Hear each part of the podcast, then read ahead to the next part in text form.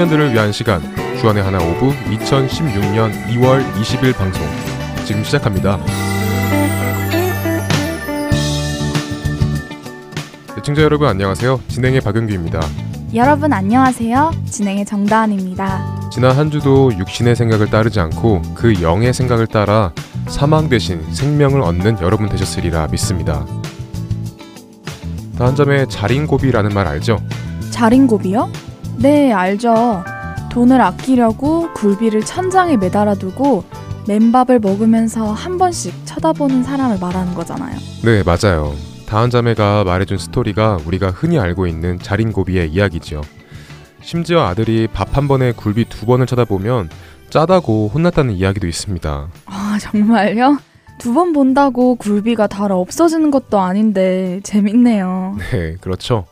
아, 만약 다한 자매가 이런 집에서 살았다면 어땠을 것 같아요?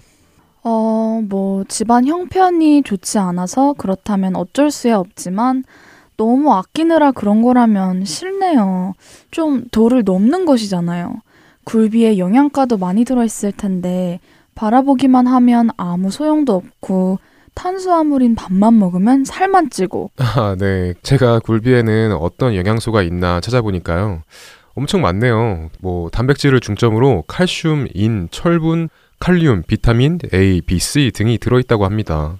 생각보다 굴비 한 마리에 많은 영양소가 있네요. 네, 하지만 이렇게 많은 영양소가 들어있는 굴비를 먹지 않고 바라보기만 한다면 무슨 소용이 있겠습니까? 네, 먹어야지 그 영양소를 다 섭취하고 건강해지죠. 바라만 보면 없는 거나 마찬가지 아니겠어요? 저희가 지금 계속 굴비 이야기만 하다 보니까요. 무슨 굴비를 홍보하는 것 같네요. 굴비를 홍보하려는 것은 아니고요. 굴비를 천장에 매달아 두고 밥 한 번 먹고 굴비를 한 번 쳐다보는 이 자린고비의 모습을 보면서 현재 우리가 말씀을 대하는 모습과 닮았다는 생각이 들었습니다. 첫 찬양 듣고 오겠습니다.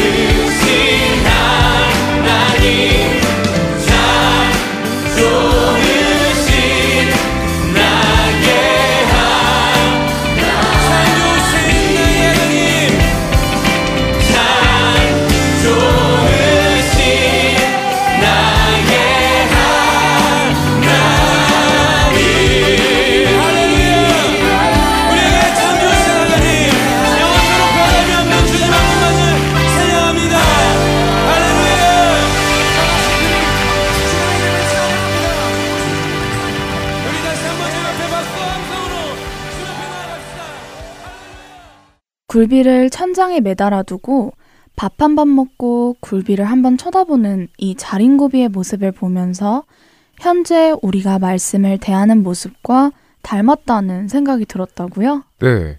우리가 앞서 말씀드린 것처럼 굴비 안에는 참 많은 영양소들이 들어있는데요. 이것을 먹지 않고 바라보는 것에 그치는 것은 굴비가 있어도 없는 것과 같다는 말씀을 드렸잖아요. 네, 먹지 않는 이상은 없는 것과 다름이 없죠. 그렇죠. 그런데 자린고비가 이 굴비를 대하는 태도와 우리가 말씀을 대하는 태도와 별 다를 것이 없다는 말씀입니다.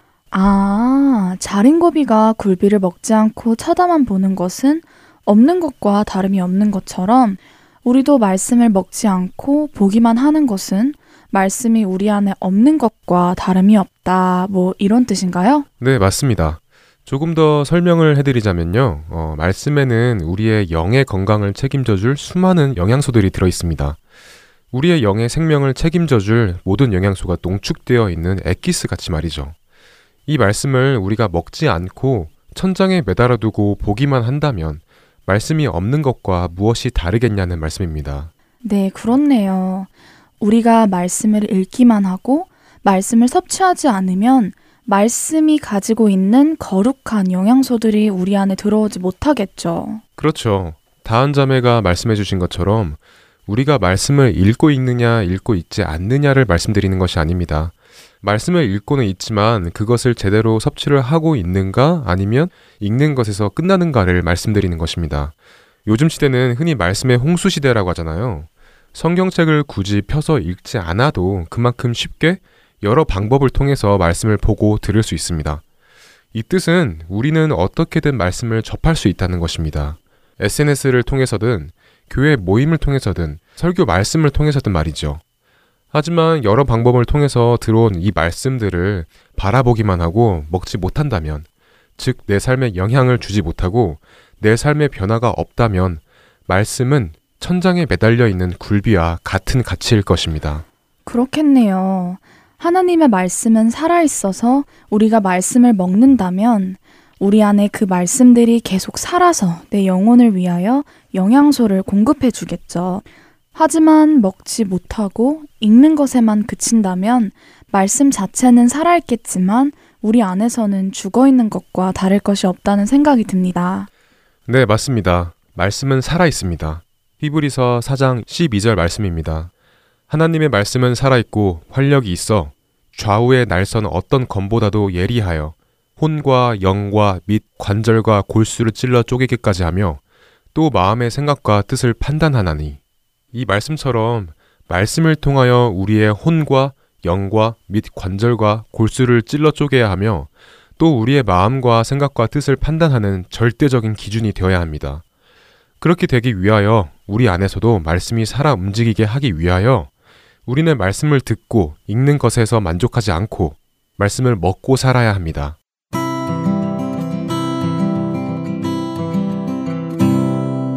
주의 말씀은 내 발의 등이요 내 길에 빛이시라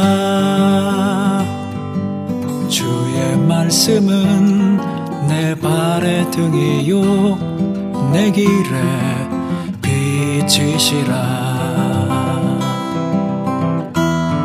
이 젊은 자의 몸을 이 젊은 자의 마음을 무엇으로 깨끗이 지켜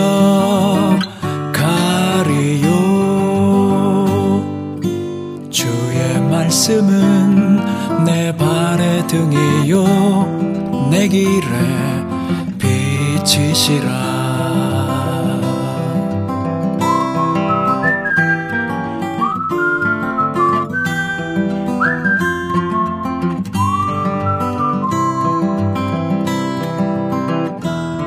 이 젊은 자의 몸을 이 젊은 자의 마음을 무엇으로 깨끗이 지켜 가리요? 주의 말씀 말씀은 내 발의 등이요. 내 길에 빛이시라. 내 길에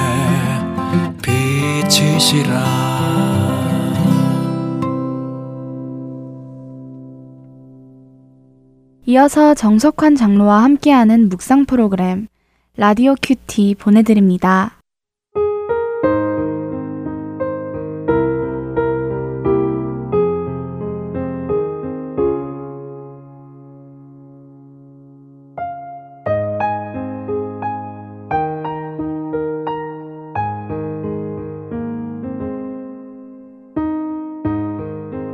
사람이 만일 온 천하를 얻고도 제 목숨을 잃으면 무엇이 유익하리요?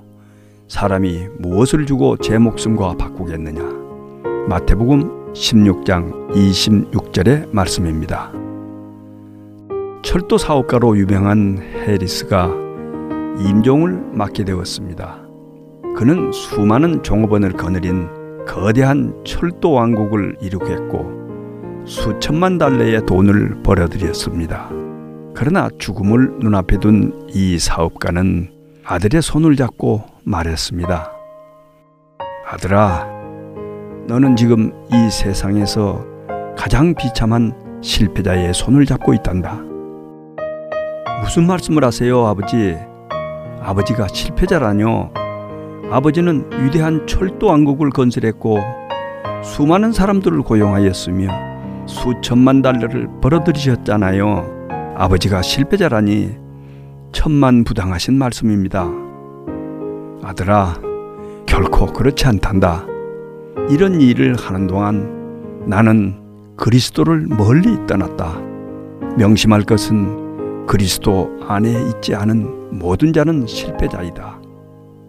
사람들은 자기 사업을 가장 중요하다고 생각합니다.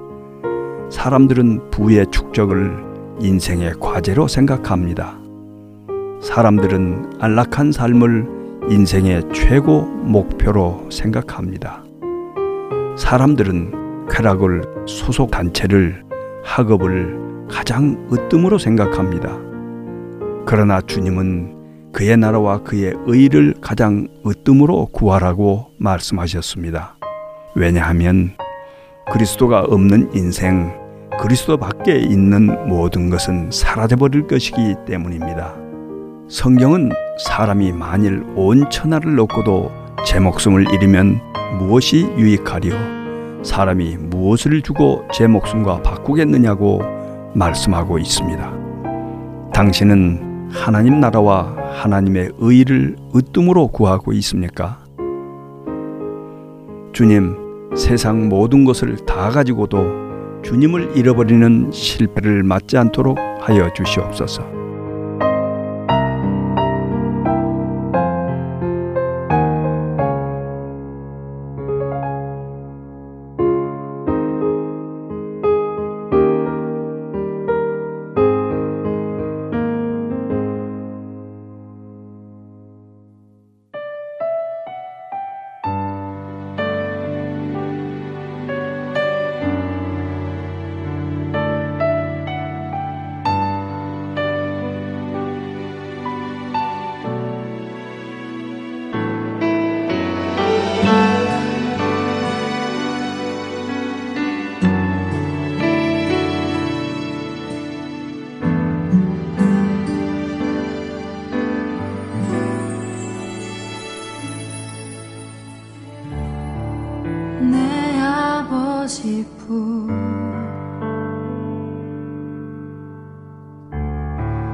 날 향해 부르시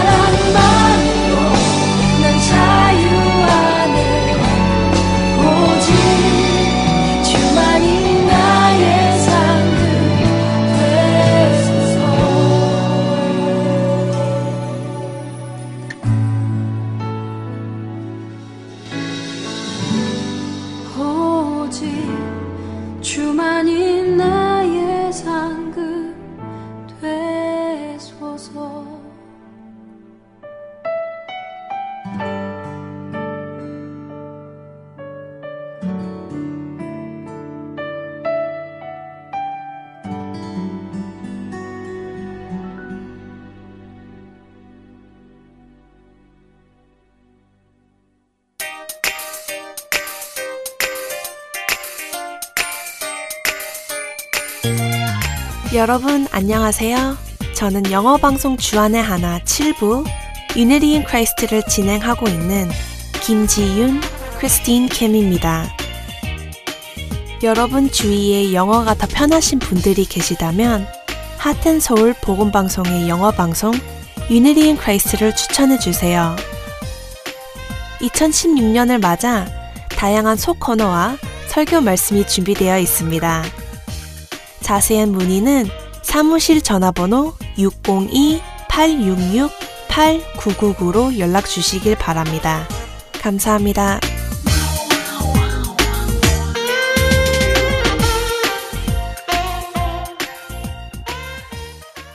이어서 성경 말씀을 통해 이 시대의 찬양 문화를 점검하는 성경적 찬양으로 이어집니다.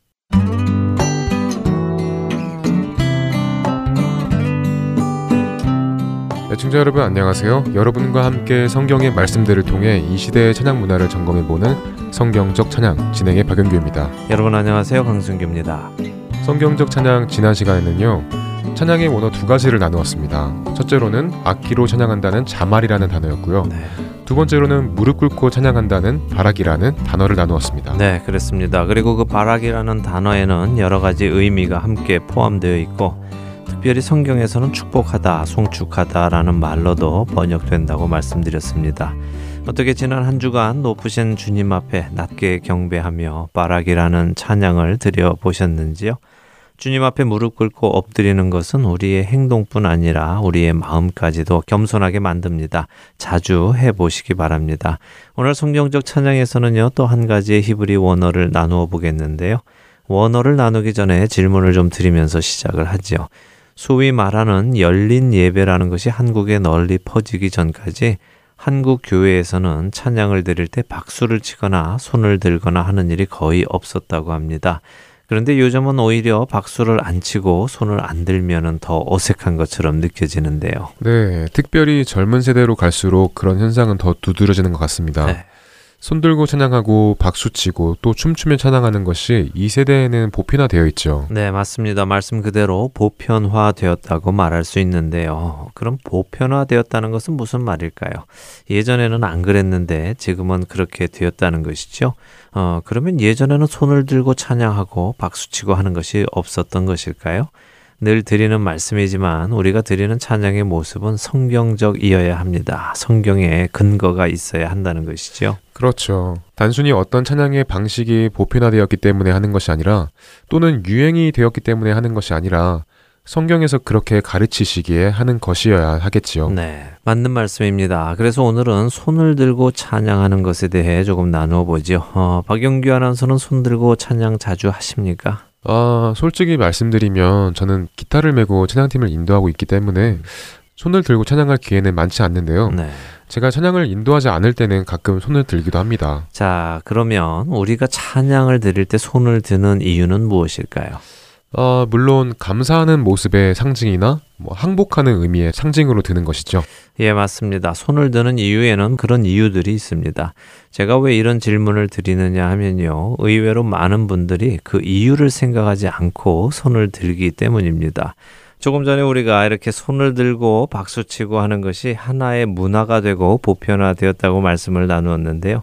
이렇게 보편화되니까 그냥 자연스럽게 의미는 알지 못하고 남들이 드니까 또 그것이 문화가 되니까 손을 들고 찬양하는 경우가 많다는 것입니다. 그러나 우리가 손을 드는 이유는 문화가 그래서도 아니고 또 남이 들어서서도 아니어야 합니다. 우리가 손을 들고 찬양을 하는 이유는 명확한 성경적인 근거를 가지고 해야 한다는 말씀이죠. 그러니까 겉모습은 손을 들고 찬양하는 모습이 같다 할지라도 그 안에 손을 드는 이유에 대해 알지 못하고 하는 것은 잘못된 것이다 라는 말씀이죠. 그렇죠. 예, 유행 때문에 하면 안 된다는 말씀을 드리고 싶습니다. 네, 맞는 말씀이라 생각합니다. 유행하기 때문에 혹은 더 영성이 있어 보이기 때문에 하는 것이 되면 안 될 것입니다. 네. 그러면 손을 들고 찬양한다는 것의 근거는 어디에서 찾을 수 있을까요? 네, 우선 보편적으로 시편에 많이 나와 있지요. 어, 가장 잘 표현된 곳을 보면 시편 134편 2절인데요. 한번 읽어 주시죠. 성소를 향하여 너희 손을 들고 여호와를 송축하라. 네. 하나님의 성소를 향해 손을 들고 송축하라고 하시네요. 네. 여기서 송축하다는 것이 지난번에 나누었던 바락인가요? 네, 맞습니다. 아주 잘 기억하시네요. 어, 바로 주님을 송축하는 의미의 바라크입니다. 자, 바로 이렇게 주님을 우리가 블레싱 할 때 손을 들고 하라는 것이지요. 그러면 지난번에 나눈 의미와 함께 접목을 시키면요. 하나님 앞에 겸손하게 나를 낮춘 자세로 손을 들고 주를 향해 찬양하고 축복하는 모습이 그려집니다. 주님 앞에 철저한 예배자의 모습이 그려집니다. 그렇죠. 어, 이런 모습은 주님과의 깊은 교제 안에 있지 않으면요. 나올 수 없는 것입니다. 형식적으로만 하기에는 귀찮고 또 어색하고 하기 때문이죠. 그러나 정말 하나님이 누구이신지 또 나는 누구인지 그분이 하시는 일은 무엇인지 내가 할 수 있는 일은 무엇인지 이런 것들을 주님과의 교제 안에서 깊이 깨닫게 되면 우리는 그 앞에 무릎 꿇고 엎드리고 내 손을 주께 들고 그분의 이름을 높이고 찬양할 수밖에 없습니다. 이런 찬양을 받으시는 하나님께서도 정말 기뻐하실 것 같아요. 네, 그렇겠죠. 이렇게 전심으로 우리가 찬양을 드려야 합니다. 하나님은 그런 예배자를 찾으시기 때문이죠. 자, 여기 손을 들고 할 때 손이라는 단어, 야드라는 단어인데요. 이 단어에서 나온 찬송이라는 단어가 있습니다. 바로 야다라는 단어입니다. 전에도 말씀드린 것 같은데요. 성경에서 우리가 어떤 특정 단어에 대해서 공부할 때 그 단어가 처음 쓰인 것을 보는 것은 공부에 상당히 큰 도움이 됩니다. 네, 그럼 이 야다도 어디에서 처음 쓰였는지 보면 그 의미를 이해하기 훨씬 쉽겠군요. 어디인가요? 네, 이 야다라는 단어가 처음 쓰인 곳은요, 창세기 29장입니다. 창세기 29장을 함께 펴고선요, 조금 보면 좋겠네요. 어, 이 창세기 29장은 여러분들도 잘 아시는 야곱의 이야기가 나옵니다. 야곱 하면은 우리 박용규 아나운서는 어떤 것이 생각나십니까? 어, 야곱 하면 저는 참 힘들게 산 사람이라는 생각이 가장 먼저 떠오릅니다. 네. 평생 자기 힘으로 복을 쟁취하려고 노력했는데 그게 뜻대로 안 돼서 고생을 많이 한 사람이라는 생각이 듭니다. 네, 그랬죠. 복은 자신이 쟁취하는 것이 아니라 하나님께로부터 은혜로 받는 것인데 그는 열심히 자신이 그 복을 이루려고 온갖 방법을 다 썼습니다. 성경은 그런 그를 간사했다고 표현을 하기도 하지요. 그랬습니다. 야곱은 아브라함의 외아들 이삭의 아들이었습니다. 또 쌍둥이 형 에서의 장자권을 뱃속에서부터 얻기 원했던 것 같고요.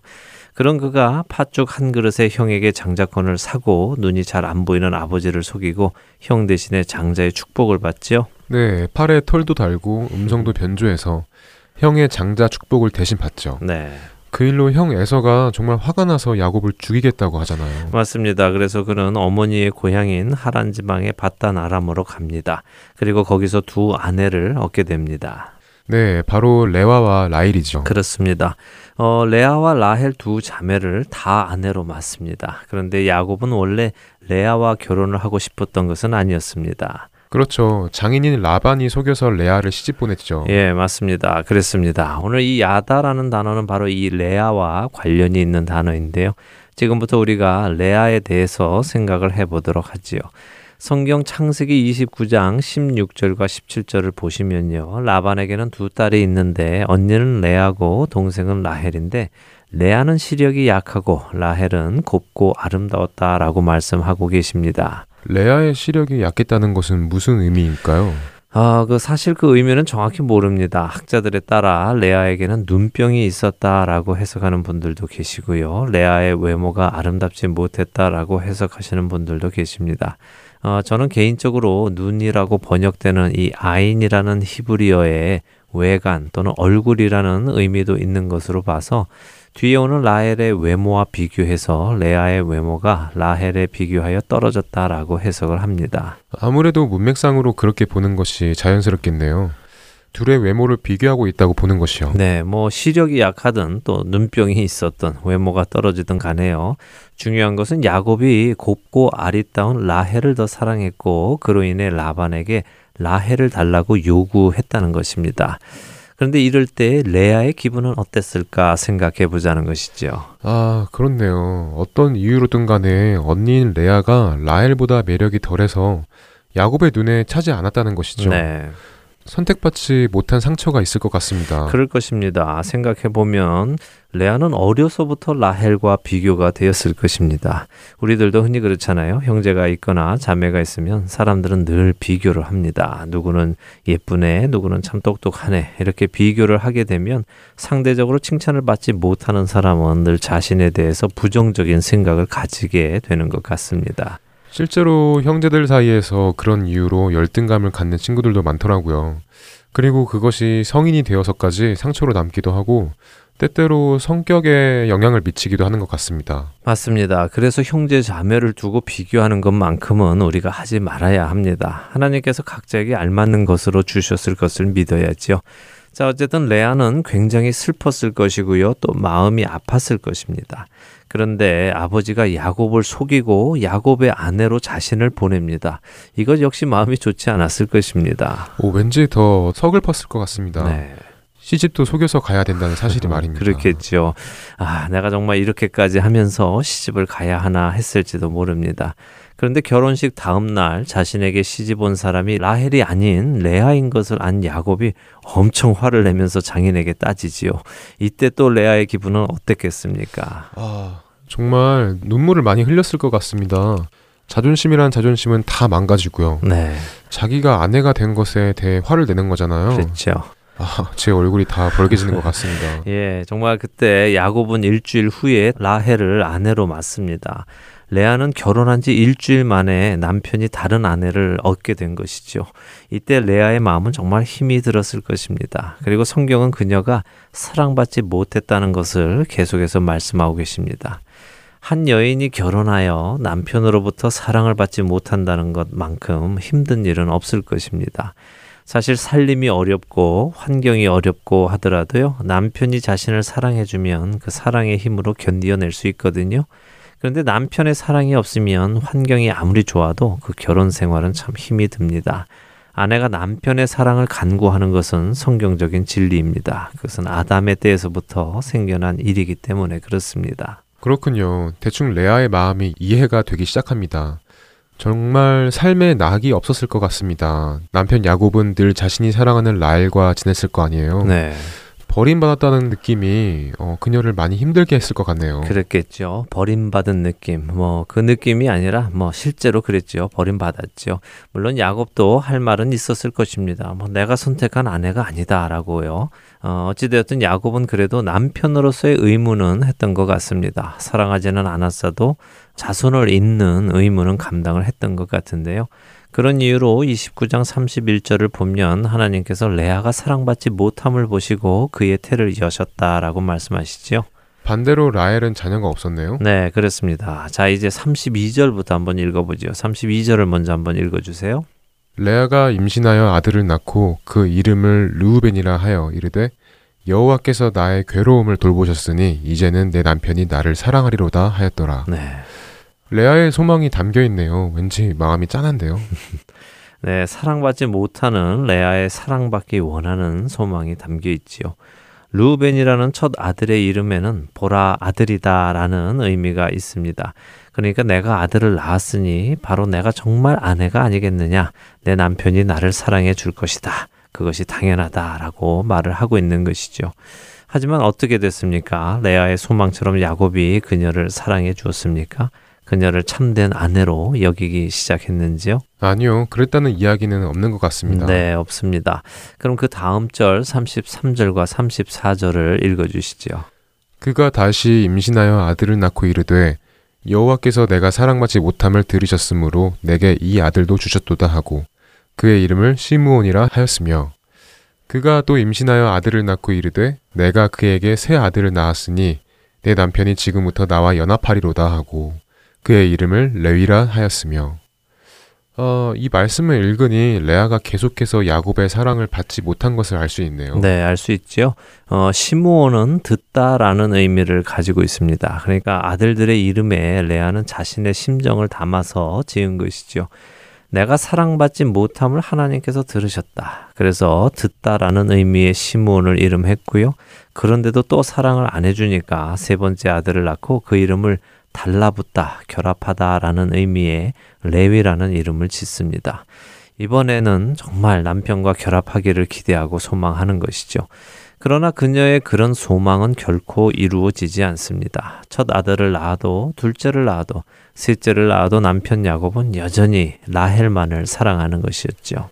아들까지 이렇게 낳아주었는데도 남편이 사랑해주지 않으니 정말 그 상처는 더 컸을 것 같습니다. 네. 아직까지 아들을 낳지 못한 라헬만을 사랑해주고 있으니까요. 그렇죠.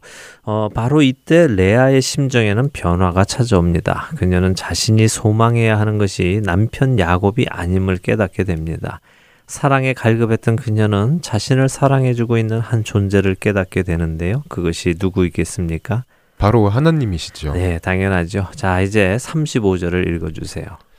그가 또 임신하여 아들을 낳고 이르되 내가 이제는 여호와를 찬송하리로다 하고 이로 말미암아 그가 그의 이름을 유다라 하였고 그의 출산이 멈추었더라. 네. 와 메시아의 조상이 되시는 유다가 태어나는 장면이군요. 예, 그렇습니다. 유다는 이렇게 태어납니다. 사랑받지 못했지만 하나님의 은혜로 태어난 것이죠. 어, 마치 이 세상을 향한 하나님의 심정과도 같지 않나 싶습니다. 하나님은 이 세상을 사랑하셨죠.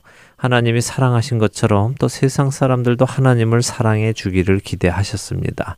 그러나 사람들은 하나님을 외면합니다. 그럼에도 불구하고 하나님께서는 전적인 하나님의 은혜로 자신을 외면하는 이 땅에 친히 육신의 몸을 입고 오시는 독생자 예수 그리스도를 보내십니다. 바로 유다의 자손으로 말입니다. 그 안에 그런 의미가 담겨 있네요. 네. 역시 하나님은 어느 것 하나 그냥 하시지 않는 분이시라는 것을 또 한 번 깨닫습니다. 그렇습니다. 자, 이제 다시 레아로 돌아오죠. 레아는 깨달았습니다. 어려서부터 동생 라헬과 비교되며 사람들의 관심과 사랑을 받기 원했지만 그녀는 받지 못했죠. 속여서 억지로 한 결혼 생활에서 남편의 사랑을 구해보았지만 역시 받지 못했습니다. 아들을 셋이나 낳으면서도 자신의 소망을 담아서 기대해 보았지만 다 허사였습니다. 그런데 그때 그녀는 지금껏 사람들에게는 사랑을 받지 못했지만 자신을 바라보며 자신의 이 모든 낙담 속에서도 자신을 위해 일하시는 분이 계셨다는 것을 깨닫습니다.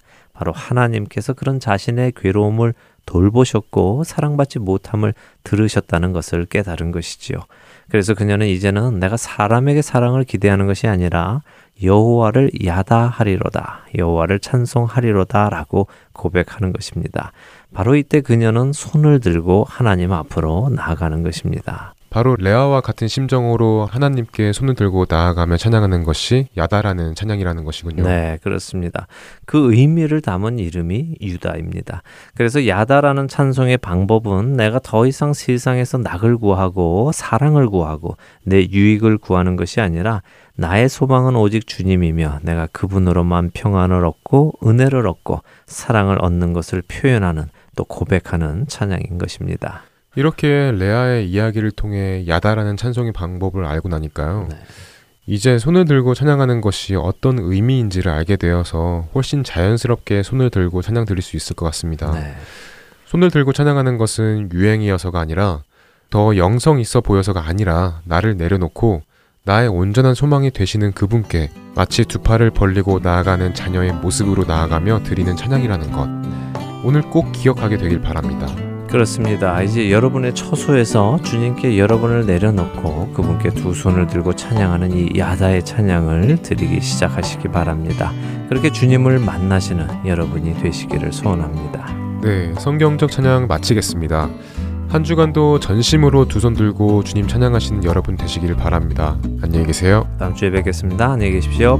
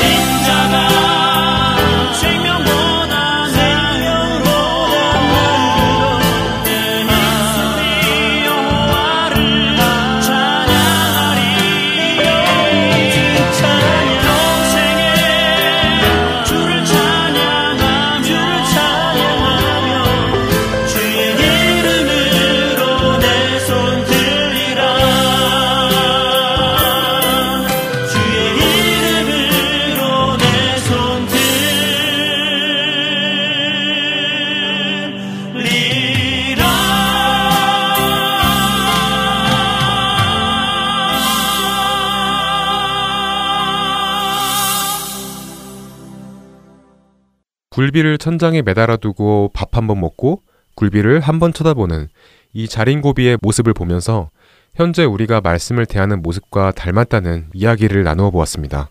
네, 우리가 새해 시작할 때마다 성경 1년 1독이라는 계획을 참 많이 세우는데요. 체크리스트를 확인하면서 그날의 정해진 양을 형식적으로 마치 과제 내듯이 읽는 것이 옳을까 하는 생각을 하게 되었습니다. 네, 성경 1년 1독이라는 계획은 참 귀한 계획입니다. 하지만 다한 자매가 말해준 것처럼 형식적으로나 아니면 통독을 하면 마치 내가 거룩한 사람이 된 것 같은 개인적인 만족감을 얻기 때문에 읽는다는 자체에만 집중을 한다면 맨밥 한 숟가락 먹고 굴비 한번 쳐다보면 만족하는 사람과 다를 것이 없을 것이라 생각됩니다. 네, 그렇겠죠? 체크리스트를 채우기 위하여 말씀을 읽는 것이 아니라 우리의 영혼의 생명을 위하여 그리고 말씀이 우리 안에 살아있는 것을 사모하는 마음으로 읽어야 하겠습니다. 네, 마태복음 4장 4절 말씀에서도 예수께서 대답하여 이르시되 기록되었으되 사람이 떡으로만 살 것이 아니요 하나님의 입으로부터 나오는 모든 말씀으로 살 것이라 하였느니라 하시니 라고 하셨잖아요. 예수님께서 40일을 밤낮으로 금식을 하셔서 몹시 시장하셨던 것을 사탄이 알고 돌덩이를 떡으로 만들어서 먹으라고 유혹합니다. 하지만 예수님께서는 사람이 떡으로만 살 것이 아니요 하나님의 입으로부터 나오는 모든 말씀으로 살 것이라 라고 말씀하셨습니다. 네, 이 말씀은 우리는 하나님의 말씀을 먹고 살아야 한다는 의미입니다. 육체의 굶주림을 채울 떡으로만 사는 것이 아니다 라는 의미도 있지만 오늘 우리가 포커스해야 할 부분은 우리가 살기 위해서는 하나님의 말씀을 먹어야 한다는 것입니다. 네, 오늘부터 읽기만 했던 말씀을 천장에서 풀어내어 청취자 여러분들의 것으로 만드시길 바랍니다. 그리고 하나님과의 깊은 교제 안에서 말씀을 드시고 그 안에서 참 기쁨과 즐거움을 경험하는 여러분 되시기를 소망합니다. 청년들을 위한 방송 주안의 하나 오부 여기에서 마치겠습니다. 돌아오는 한 주 말씀 안에서 승리하시는 여러분 되시길 바랍니다. 오늘도 예수님 오시는 그날만을 기대하며 저희는 다음 주 이 시간에 다시 만나 뵙겠습니다. 지금까지 원고와 진행의 박윤규였습니다. 그리고 정다은이었습니다. 애청자 여러분 안녕히 계세요. 안녕히 계세요.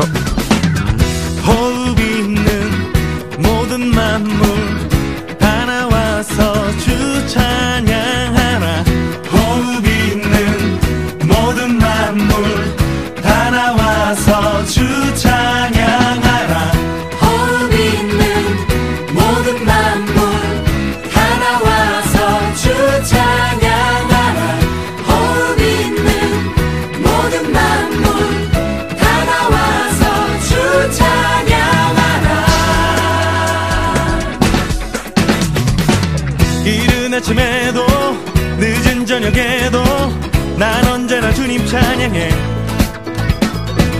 기쁨 넘칠 때도 슬픔 다가와도